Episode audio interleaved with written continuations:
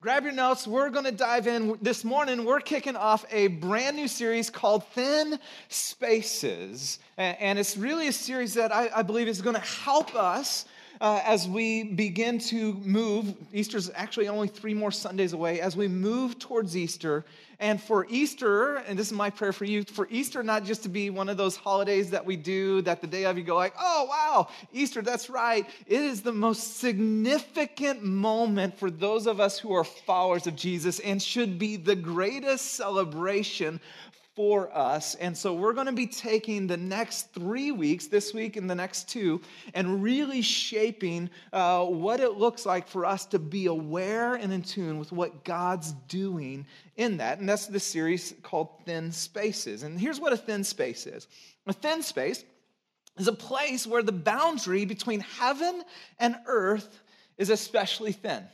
It's those moments that, that is just like it's a divine moment a moment perhaps where you just feel like you just heard from God. I know for some you've had a thin space even just this morning where you've heard that worship song a hundred times, but, but it just hits you in that right moment and God just spoke to you in that. Uh, for me, a, a, thin space often is uh, when I'm at the ocean. I grew up, uh, you know, in Santa Cruz, so the ocean is, you know, just an incredible place for me. But when I'm at the ocean, it's just this, the expanse uh, of the ocean, the, the might of the waves, and, and the grandeur of God's creation just draws me in. And I'm just like, uh, it's a thin space where I more naturally, readily just encounter God in those moments. Uh, it might be, I think many had that thin space when it comes to our retreat last year, or this last week uh, and from the worship and to the teaching of God's word to, to the community and midnight conversations that bring these moments of where you just begin to have this divine encounter, this divine moment with God.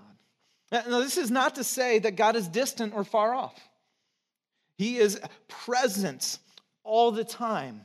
Uh, it's not to say that this is some sort of magical moment that you try to create or candles you light, hocus pocus. Uh, thin spaces are simply moments where we are aware of God's ever present reality in our lives. Now, my friend Christina, you just heard her give the announcements. Uh, she was sharing with me a, a thin space moment for her that happened a few years ago. Because I, I think we think of these moments sometimes as these grandiose times, and they often happen in the everyday and in the mundane. Uh, this is a moment she was telling me this past week uh, where it was a few years ago. She's dinner just happened, you know, the chaos of all that with three kids, and She's sitting washing dishes, getting cleaned up, just like it's happened probably a hundred times before. But uh, one of her kids is in the bathtub playing, playing, giggling, having a blast. And, and the evening, you know, sun as it's setting begins to cast its rays through the window and the warmth on her face. And, and she just remembers that moments happened so many times before, but it was in that moment that there was just this awareness of, of God's presence and God's goodness and his peace. And, and it's what the, the writers in the Hebrew scriptures wrote the shalom of God, his peace. And shalom is so much more than just the absence of strife, it is the presence of wholeness. It is the presence of, of God's reality, His kingdom reality in our lives. And uh, I mean, that happened years ago, and to this day is still a marking moment for her. Did you know that the God of the universe wants a moment with you? Like he's wild about you. He loves you more than you could ever imagine. And that these thin spaces is actually what you're made for and where life's truly found. When we are communing with God, when we're aware of His presence, when we're living in that reality, and it's not just something that we visit, but it's a reality that we go, okay, no, no, God with us and for us. So, how do you experience this thin space, the thin space of God. And that's what we're going to be wrestling with the next few weeks and talking about. And, and maybe you're like this. Maybe you kind of come into awakening, you look around, and it seems like everybody else has already got it figured out. You know, you, you look and seeing people worship, and they're like, they have encountered something that I haven't. They connect with God in a way that I don't. I don't quite understand it. And maybe you're brand new to the whole thing, and you see people raising their hand, and you're like, what is going on? Do they have a question?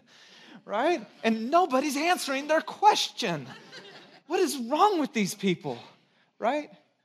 But, but you just kind of feel like you've been left in the dark, wondering, is that an encounter for someone else? Wondering if you'll ever have this moment with God. If that's where you're at, um, you're in a good spot because this is exactly where the person we're talking about today felt. He just felt in the dark.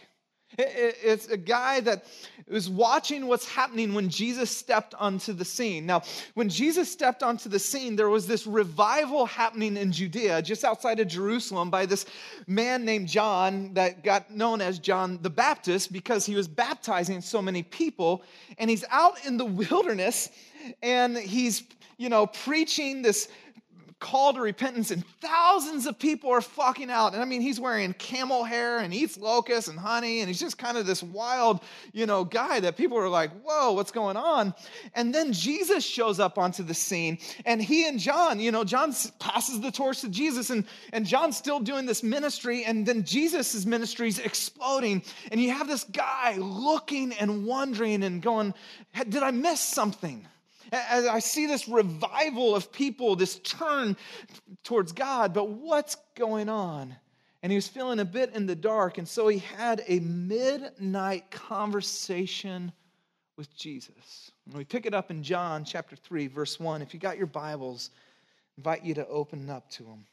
As he then experiences this thin space with God in this conversation with Jesus.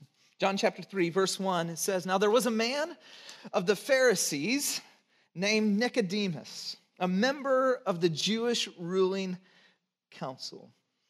In Jesus' day, there were two dominant uh, groups, uh, political and religious parties. There were others like the Zealots and the Essenes, but the two major groups that dominated the political religious landscape were the Pharisees and the Sadducees. Uh, and you can think of them a little bit like this uh, the Pharisees were the more conservative party, and the Sadducees were the more liberal party. The Pharisees were more uh, focused on national preservation. The Pharisees were, or the Sadducees were much happier to work with the Roman uh, occupation.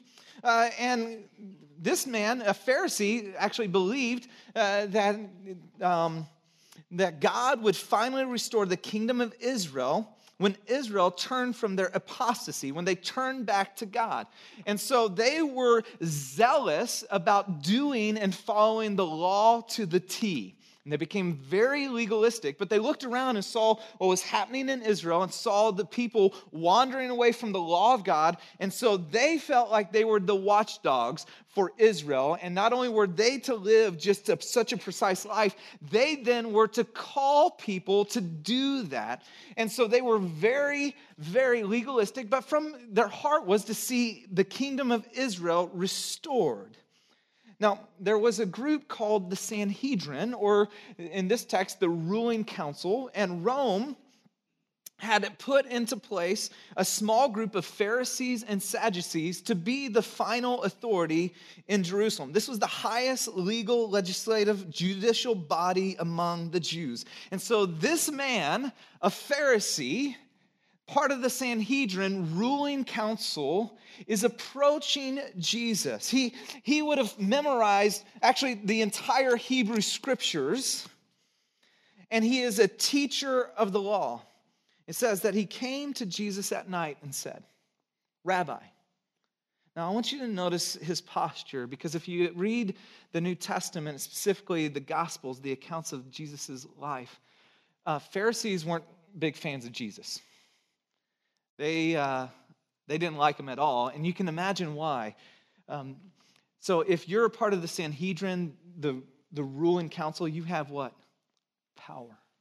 And now you have this shift in power when you see thousands of people beginning to follow John and thousands of people beginning to follow Jesus. They are afraid that they're losing power, and Jesus is doing things that they can't explain. But instead of coming contentiously, Nicodemus comes humbly. He says, Rabbi, we know you are a teacher who has come from God.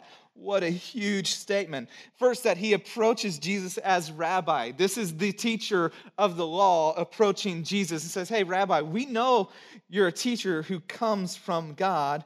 Here's why. For no one could f- perform the miraculous signs you are doing if God were not with him. Like I'm watching you. I feel I'm feeling in the dark because I don't understand what's going on, but I'm watching you and like this person's lame and they're healed. This person, like, sick, and they're like, you're doing unbelievable signs, and I don't know why or what. And behind this phrase, remember, the Pharisees, their ultimate goal was to see the restoration of the kingdom of Israel. And so here's what Nicodemus is saying it's the, it's the question behind the comment. Okay, something's happening here. Something big's happening in Judea we're not really sure what's happening. And, and we're supposed to be the leaders of this, and we're feeling really in the dark right now. What's going on?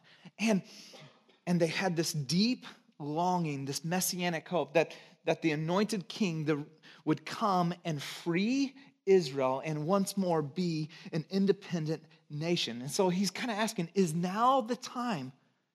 And subtly saying, Are you the one? Not really sure but are you the one? In reply, Jesus declared, I tell you the truth. No one can see the kingdom of God. No one, that word is to perceive or understand. No one can even understand the kingdom of God unless he is born again. The kingdom of God is wherever God is reigning. And he noticed Jesus flips the conversation from the kingdom of Israel to the kingdom of God. That, that this is the kingdom of God, is, is where God's will is being done. I love what Dallas Willard says that the kingdom of God is the natural home of the soul. That we're meant, intended to live in that thin space, that moment where we're in community with God, the walking in the garden at the cool of day. That's, that's our place. That's where life is found. Now, this word born again, circle that word born again. You're going to see it a few different times. It's the Greek word, if you want to impress your friends, uh, anothen. Anothen has two different meanings. And You'll find in this conversation, Jesus actually has a word play going on, and he does it a couple different times. Uh, and this means born again, or it means born from above. And Jesus is actually talking about being born from above but Nicodemus, it will find and see, and see, takes him literally. Notice what Nicodemus says How can a man be born when he's old? Like I already came out of the womb, bro. And listen, listen, listen, this is what he says. Surely he cannot enter a second time into his mother's womb to be born. Nice. Uh, he just takes it so literal, doesn't he? I love that, by the way. I'm pretty literal myself, and I have a son who's super literal. It's always fun. So when you see your kids do the things that you do, it kind of gives you perspective on yourself. And um, I, he's just super literal. Uh, the other is a few years ago. We do this chop competition when we're on vacation. So we go a summer vacation to my in-laws' place, and it's awesome. But we do a chop competition with our kids, so they have to do a, a breakfast one day, and we judge them, you know, and a lunch, and we judge them. Yeah, there's winners. Yeah, Come on. Uh, we, everybody doesn't get a trophy. Welcome to life. Um, I just crushed so many dreams right there. I'm sorry. All right. So it's the dessert competition, and my son's wrestling with, okay, what do I do? Is this, you know? And he goes to Jenny and he's like, I'm thinking of making that, uh, that it's the mint chip, you know, that's my wife's favorite ice cream uh, milkshake. And so she says this to Ryder says, Oh, honey, you can't lose with a milkshake. Well, he did lose. and guess what he said?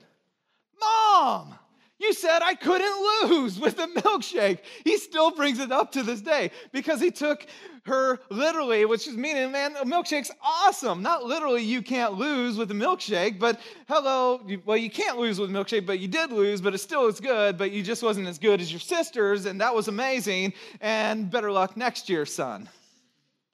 I think that's sometimes where we're at, though, especially in our relationship with God, is we sometimes take things and we don't fully understand them and we're a little bit confused and we keep trying something.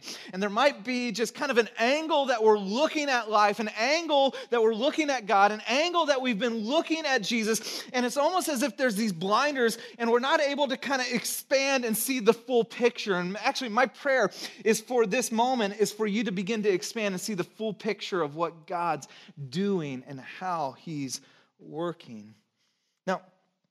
This idea of being born is really significant. And we miss this in the conversation with Nicodemus and why Jesus starts this conversation with him.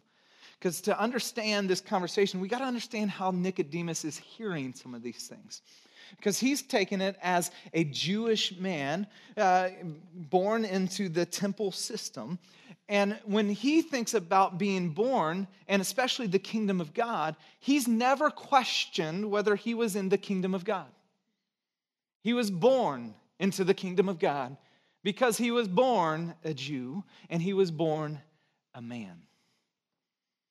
Now, if I was wanting to convert and to become, uh, enter the Jewish religion at that time, there would be a confession uh, that I would do. There would be a baptism for the proselyte. Uh, there would be new clothes that would be put onto me. There would be a circumcision that would take place.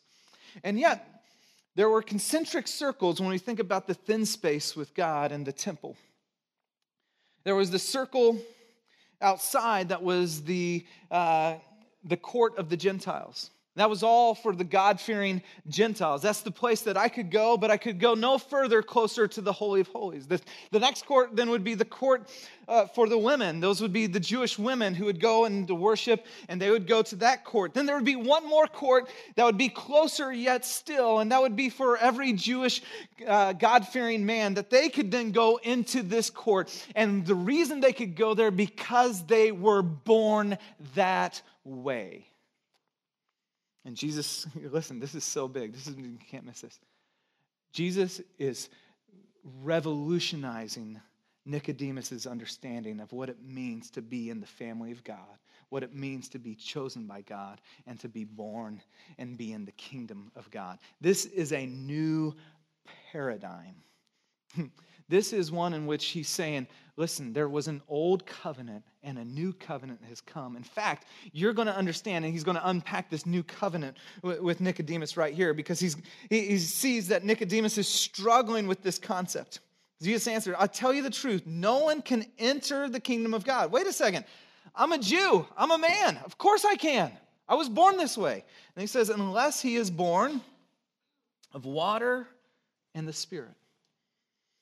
Now, there's a few different uh, ways people understand this. Some people say water. What does water mean? Water means, you know, the, the physical birth and then the spiritual birth. And so when a woman, you know, is about to have a baby, her water breaks. Uh, Unfortunately, that wasn't an understanding in the ancient day or an allusion to birth, so I don't think that's what he was meaning. Some have said, well, perhaps the water refers to John the Baptist and the baptism uh, of John, and that you have to be baptized and repent, and then the Spirit of God. And, and certainly that could be an explanation. But if you got your Bibles, flip them over to Ezekiel chapter 36, and we'll see what Jesus is saying. And this is what Nicodemus is hearing because this is the language he speaks and his background. Nick, uh, Ezekiel 36, verse 25 says, I will sprinkle clean water on you and you will be clean. I will cleanse you from all your impurities and from all your idols. I will give you a new heart and a new spirit in you. I will remove from your heart a stone, uh, your heart of stone, and give you a heart of flesh. And I will put my spirit in you and move you to follow my decrees and be careful to keep my laws. Here's what Jesus is saying in this moment to this, this, this guy who's filling in the dark and seeing what's going on. He's saying, The old paradigm is gone, the new paradigm has come. The old covenant is done away with, the old way of relating to God, the old way of somehow trying to commune and get connect, that is getting abolished. And a new way through his son has come. Flesh gives birth to flesh, but the spirit gives birth to the spirit. And then he says this You should not be surprised at me saying this. You must be born again or born from above. Then another word play. He says, The wind blows, and that's the Greek word pneuma, and it means wind or spirit. Earlier, he's saying the, the spirit gives birth to spirit. The same word, pneuma. The wind blows wherever it pleases. You hear its sound, but you cannot tell where it comes from or, or where it's going. So it is with everyone born of the Spirit. This new covenant has come, and it's a spiritual new reality. And then Nicodemus asked this How can this be? And, and I just got to be honest, we got to give Nick a lot of grace. His paradigm has been rocked and I would argue that we need to give some of the characters that we read about a lot more grace because I think those that are kind of in this area that are that are new, that are wrestling with questions, they don't feel the freedom to ask questions. And there's some spaces in our missional communities where maybe you have a question or you don't quite understand or you want to know more, but you feel like everybody already gets it and you're feeling in the dark and go, no, no, no, ask the question. His category has been flipped upside down. This concept, it's a brand new paradigm. And, and I don't know if you remember learning algebra. How many, yeah, algebra, yeah. I'm, I'm not very good at math. Arithmetic, great. Geometry, actually, my brain works really well with that. Um, algebra, my mind really struggled with algebra. And you know what great teachers do when you're learning a new concept? They take an old concept that you already know and build it onto and help connect it to whatever that new concept is. And so, you know, like solving for X, though, I remember my brain almost exploding. Just like, man, and all the equations, I'm like, I don't get this. This does not make sense. And then eventually, one day, it made sense. And this is what Jesus is going to do when he realizes this is a new paradigm for Nicodemus, and he's going to help build this new paradigm off of what Nicodemus already knows to be true. He says, You're Israel's teacher, literally the teacher. He is a important person, uh, Nicodemus is, uh, when it comes to communicating the law uh, for um, in, in, Judaism. He says, And you don't understand these things. I tell you the truth. We speak of what we know and we testify to what we've seen, but still you, you people do not accept our testimony. Now, notice, he says, I have spoken to you of earthly things and you do not believe. How then will you believe if I speak heavenly things? Now, he's going to get to answering this question right here. Because he was a little bit like, hey, okay, man, you're the one that's teaching everybody, and I'm glad you're here, but man, we got to we got to move the ball along. No one has ever gone to heaven except the one who came from heaven, the Son of Man. Circle that word, Son of Man. This is Jesus' favorite title for himself. You'll see that he referred to himself over and over. And it's another wordplay or double entendre uh, of where he means to see to himself, uh, this is his identifying himself as the coming Messiah. And if you're still in Ezekiel, flip over to the book of Daniel, because this is where this phrase comes from Daniel chapter 7. So when Nicodemus would have heard him say, the Son of Man, this is the picture that would have come to his mind when he heard him say that. In my vision, this is Daniel speaking, at night, that's verse 13, I looked, and there before me was one like the Son of Man coming with the clouds of heaven. He approached the Ancient of Days and was led into his presence. He was given authority, glory, and sovereign power. All nations and people of every language worshiped him. His dominion is an everlasting dominion that will not pass away, and his kingdom is one that will never be destroyed. Jesus, in that one moment, thin space conversation with Nicodemus, said, You're asking about the kingdom of Israel. Wrong question. Kingdom of God. Kingdom of God has appeared because I am here. The Son of Man has shown up, and I'm here. He's like, okay, and if you don't get it quite yet, let me connect it one more dot, not just with the prophets, but with the law and with Moses. He says, just as Moses lifted up the snake in the desert. Now, that's a weird story. Eh, if you want to go read it, it's Numbers 21, verse 4 and 9. And it's the people wandering in the wilderness and they're grumbling, and God's provided over and over for them. In fact, uh, He's provided manna, and then they're going, like, um, God, you're not a real good cook. We, we want something different. Can you like provide something else supernaturally for us to eat? And God was like, okay, fine. Um, and then serpents began to invade their. Um, their camp and they're like, oh, never mind. We love the food, God. We're sorry. We're sorry. And God tells Moses to fashion a, a serpent, a bronze serpent, hold it up in the middle of camp. And anyone who looks to the serpent uh, will live. I told you, it's a kind of a weird, bizarre story.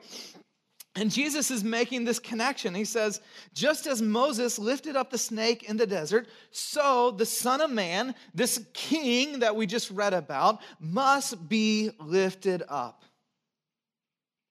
This is the first time we see Jesus speaking about his ultimate crucifixion. That everyone who believes in him, like puts their trust, the weight of their life, may have eternal life. Now, eternal life in John's gospel isn't just like life at the very end, like somehow heaven later. And it certainly has that. Eternal life means life now and forevermore. Meaning that, that when you believe and put your faith in Christ, it's not somehow that you have fire insurance for later. You live like hell now, so you get heaven later. it, it is that you have life now. Like you are walking around sleepwalking. You are walking around what Jesus would say spiritually dead. And the minute you put your faith in Him, you are born from above. You are spiritually alive. And you heaven invades. And in that moment, it's a thin space, and you encounter God and you become spiritually alive alive and are able now to walk in the ways of God in a way you never could before. And you get to walk in life now, ongoing forever. And out of this, this is the context, by the way, for the most famous verse in all the Bible, John 3:16. John gives his commentary on this, and he says, For God so loved the world. That's a radical concept, by the way. A Jewish understanding in that day wouldn't say God loved the world, but God loves his chosen people. God so loved the world, every single person, regardless of your race, regardless of your creed, regardless of your behavior, God loves you. Regardless of where you've been and what you've done, God loves you. How? That he gave his one and only Son, that whoever believes in him shall, shall not perish, but have eternal life. Conclusion For you to have spiritual life, there first must be a spiritual birth. I'd like, to, I, I suggest that for some, perhaps you've been doing church and the reason perhaps you feel in the dark is you have been doing church and going through religious motions and even doing good things, but you've never had a spiritual birth. You've never experienced the Spirit of God come inside you and make you alive. You've never put the weight of your life on Jesus. Like he's saying, okay, you are more than a body. You're more than chemical reactions or the firing of neurons. You are a spiritual being, and just as you had a physical birth, you need to experience a spiritual birth. Well, how is one born from above? To be born from above, to experience spiritual new life, it's first accomplished by Jesus. For God so loved the world that he gave his one and only Son, that whoever believes in him shall not perish, but have eternal life. You can't work your way to new life. Jesus did the work. What he accomplished on the cross was the payment for everything we've ever done wrong. On the cross, he was the object of wrath, God's just wrath poured out on him, so that everything that has ever been done that is evil against God, that both past, present, and future, is paid for on the cross. Jesus said it this way in Mark 10 45. The Son of Man, again, his favorite one, did not come to be served, but to serve and to give his life a ransom for many. First and foremost, to be born from above, the work was done by Jesus. Is accomplished by Jesus. This is the theological word redemption. God lovingly buying you back from slavery to sin. Seeing that you're far off, that you can't do anything to get back to God. You can't do anything in and of yourself, and God says, I will do the work. It's been finished on the cross. Secondly, it is a work of the Holy Spirit. It's accomplished by Jesus, and then regeneration is a work of the Holy Spirit. Notice this Titus 3 4 and 7. But when the kindness and love of God, our Savior, appeared, He saved us. Not because of righteous things we had done, which is good news for me. Maybe not, maybe you're much better than me, but I don't have, when I think of the standing, a whole lot of righteous things. I have a lot of good things, but not a whole lot of righteous things I've done. I'm grateful that you're not judging me on the curve but because of his mercy, he saved us through the washing of rebirth and renewal by the Holy Spirit, whom he poured out on us generously through Jesus Christ our Savior, so that, having been justified by his grace, we might become heirs, having the hope of eternal life. The work is finished on the cross. Jesus paid for it once and for all, that you might be able to have spiritual life. All who look on him might live. Then the Holy Spirit, the minute you put your faith and trust comes inside of you and brings spiritual life, reborn. Regeneration is the theological term to be internally made alive by the Spirit of God. You can't make yourself alive, only the Spirit of God can. The same Spirit that raised Christ from the dead now dwells inside of you. No, no, listen. Uh, and if the spirit of him who raised Jesus from the dead is living in you, he who raised Christ from the dead will also give life to your mortal bodies because of his spirit who lives in you. Romans 8 11. 2 Corinthians 5 17. Therefore, if anyone is in Christ, that person is a new creation. This isn't somehow about taking your old self and making it a little better. He's saying, no, no, I'm making you brand new. The old is gone, the new has come. Guys, religious activity isn't going to cut it, it's not going to change you. Trying harder is not going to work. The person you long to be, you're made to be, happens when you acknowledge, I can't work it. Jesus did the work, and the Spirit comes inside of me and makes me alive. And so, as a result, the, re- the way, how are you born from above? Is simply where we appropriate it by faith. Let me, I use that word specifically because it's a technical term, but most people, we don't use that word today anymore. Appropriated means to take for one's own. To take for one's own by faith. So it's the picture, let's just say that someone wrote you a million dollar check. To appropriate that is to take the million dollar check, thank you very much, hello, for your own. It's not enough for someone to write the check. It's great, it's already been paid for. All your worries are done. You still have to take the check, you have to appropriate it. The way you appropriate it is by faith, by putting your trust, the weight of your life on the finished work of Jesus, by inviting the Spirit of God to come inside you and make you new. See, the check has already been written, the payment's already been done. And you say, Thank you. I receive it. Faith. By the way, I think this is why a lot of Christians who live defeated lives. Uh, Ephesians chapter 1, verse 3 says, Praise God Uh, our Heavenly Father, who has blessed us in the spiritual realm with every spiritual blessing in Christ. See, in Christ, it's so much better than a million dollar check. It's like every spiritual blessing is yours already. You don't have to come and get on your knees. Oh, God, please, please, please help me. Oh, I've been a bad boy. I've been a bad girl. Please, please, please. Wow. It's like, no, no. You're a son and daughter of the King Most High. All resources are yours already. You just go, mine. Thank you, Jesus. Come on. And you already realize I'm adopted, I'm redeemed, I've been bought back by the blood of the Lamb, and the Spirit of God dwells inside of me. And so, if first, uh, Second Peter uh, 1 3 says this that is talking about that God has already given us everything we need for a life of godliness. How? Through our knowledge of Him, who called us by His own glory and goodness. Like his divine power is what it says literally there. His divine power, like he's given you this. appropriated through faith. We wrestle with this word faith. Oh, faith is for, you know, people who are not intellectual. No, faith is for everyone. Every single one of us lives by faith every single day. In fact, this moment in here, I love Billy Graham's like uh, famous illustration. Like you sat in these chairs by faith.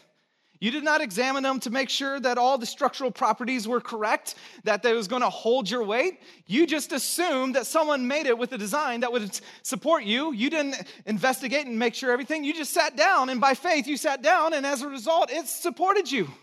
You did that when you drove. By faith, you trusted that the engineers who built all the hardware and components to your car made it in such a way that it won't blow up when you drive, that when you turn the steering wheel this way, it actually turns that way.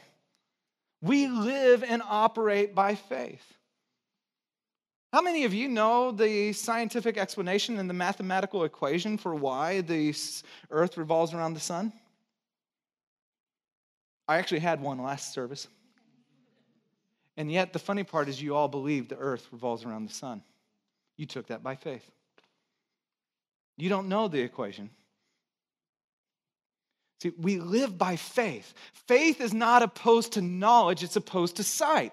Grace is not opposed to effort, it's opposed to earning. And when we begin to go and realize, it's the, the question is where, where is my faith based? What is the object of my faith? The beautiful part about Christianity is it's not saying put your head in the sand and pretend like intellectual questions are, are dumb. It's no, think about your faith, wrestle with your faith. All of Christianity hinges on a single historical event. Examine the evidence of your faith. But what are you going to do? This righteousness is given through faith in Christ to all who believe. There is no difference between Jew and Gentile, for all have sinned and all fall short of the glory of God and are justified freely by his grace through the redemption that came by Christ Jesus. This word justification it means to be legally forgiven and declared righteous by God. Like you're standing. Some of you have been living under a weight of guilt and shame. Let's just be real. Romans 8 says, Therefore, there is now no condemnation for those of us who are in Christ Jesus. Why? Because you have been justified by the finished work of Jesus. That moment on the cross was the payment for everything, both past, present, and future, that you could ever do wrong. And so, your legal standing, if God is the just judge and he looks at you and says, What have you done? Your legal standing is Jesus said, I paid for it all. And so, you stand before him righteous. In fact, it's even better than that. It says that the imputed righteousness of Christ is on you so that you have the spirit of God living inside of you, and you're covered by Christ so that when God looks at you, he sees his son.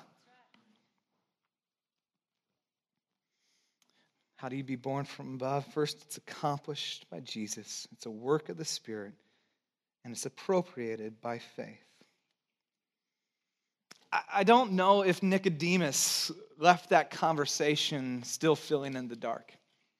It doesn't give us any conclusion to it. But I do know that when Jesus hung on that tree, he Nicodemus went like, I now get it. Now I get it. You know, if there wasn't Nicodemus and another Pharisee, part of the Sanhedrin, a guy named Joseph of Arimathea, we wouldn't have Easter. To die uh, a Roman crucifixion meant that you were to be thrown a, a, into a big valley, actually. It was a public burial. You didn't have a, a personal burial.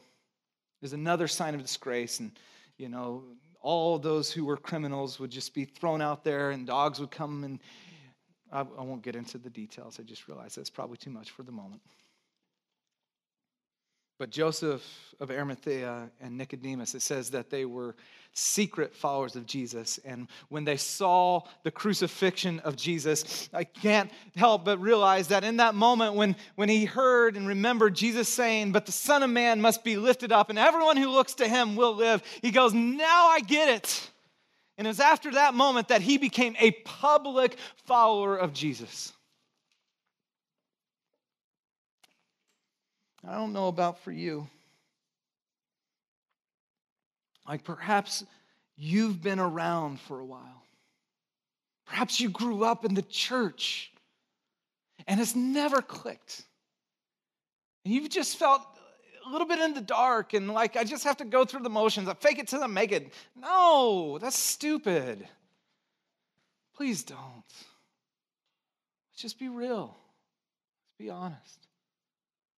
But perhaps this is a thin space for you where the reality of God's love for you, his sacrifice, and what's true about you is a moment where you say yes to the invitation of the gospel to experience new life.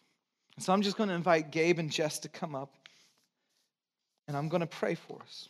Because for spiritual life to take place, a spiritual birth must first happen. And for if you're here and you're in the spot where you're going, I need a spiritual birth. Like I've been I've been trying, I've been religious, but that life that you're talking about, I don't have and I want it. And so you put your faith in the finished work of Jesus. Invite the Spirit of God to come inside you to make you new and you say, Today I place my weight and trust in you, Jesus. And the t- promise of Scripture is in that moment the Spirit of God comes and dwells inside of you. Would you invite him in? Would you invite him in? For others, you can look back on the moment when you invited him in and the fire that your faith had, and, and there's honestly been drift and you, you have spiritual life, but, but you feel like you're just kind of crawling. And this morning you go, No, I'm going to I'm to lean on you, Spirit. Would you come? Would you strengthen me? Would you fill me afresh? Because God's got big plans for you. Hmm. The kingdom of God is the place where the soul is at home. God, we invite you here to have your way to speak to us. In Jesus' name.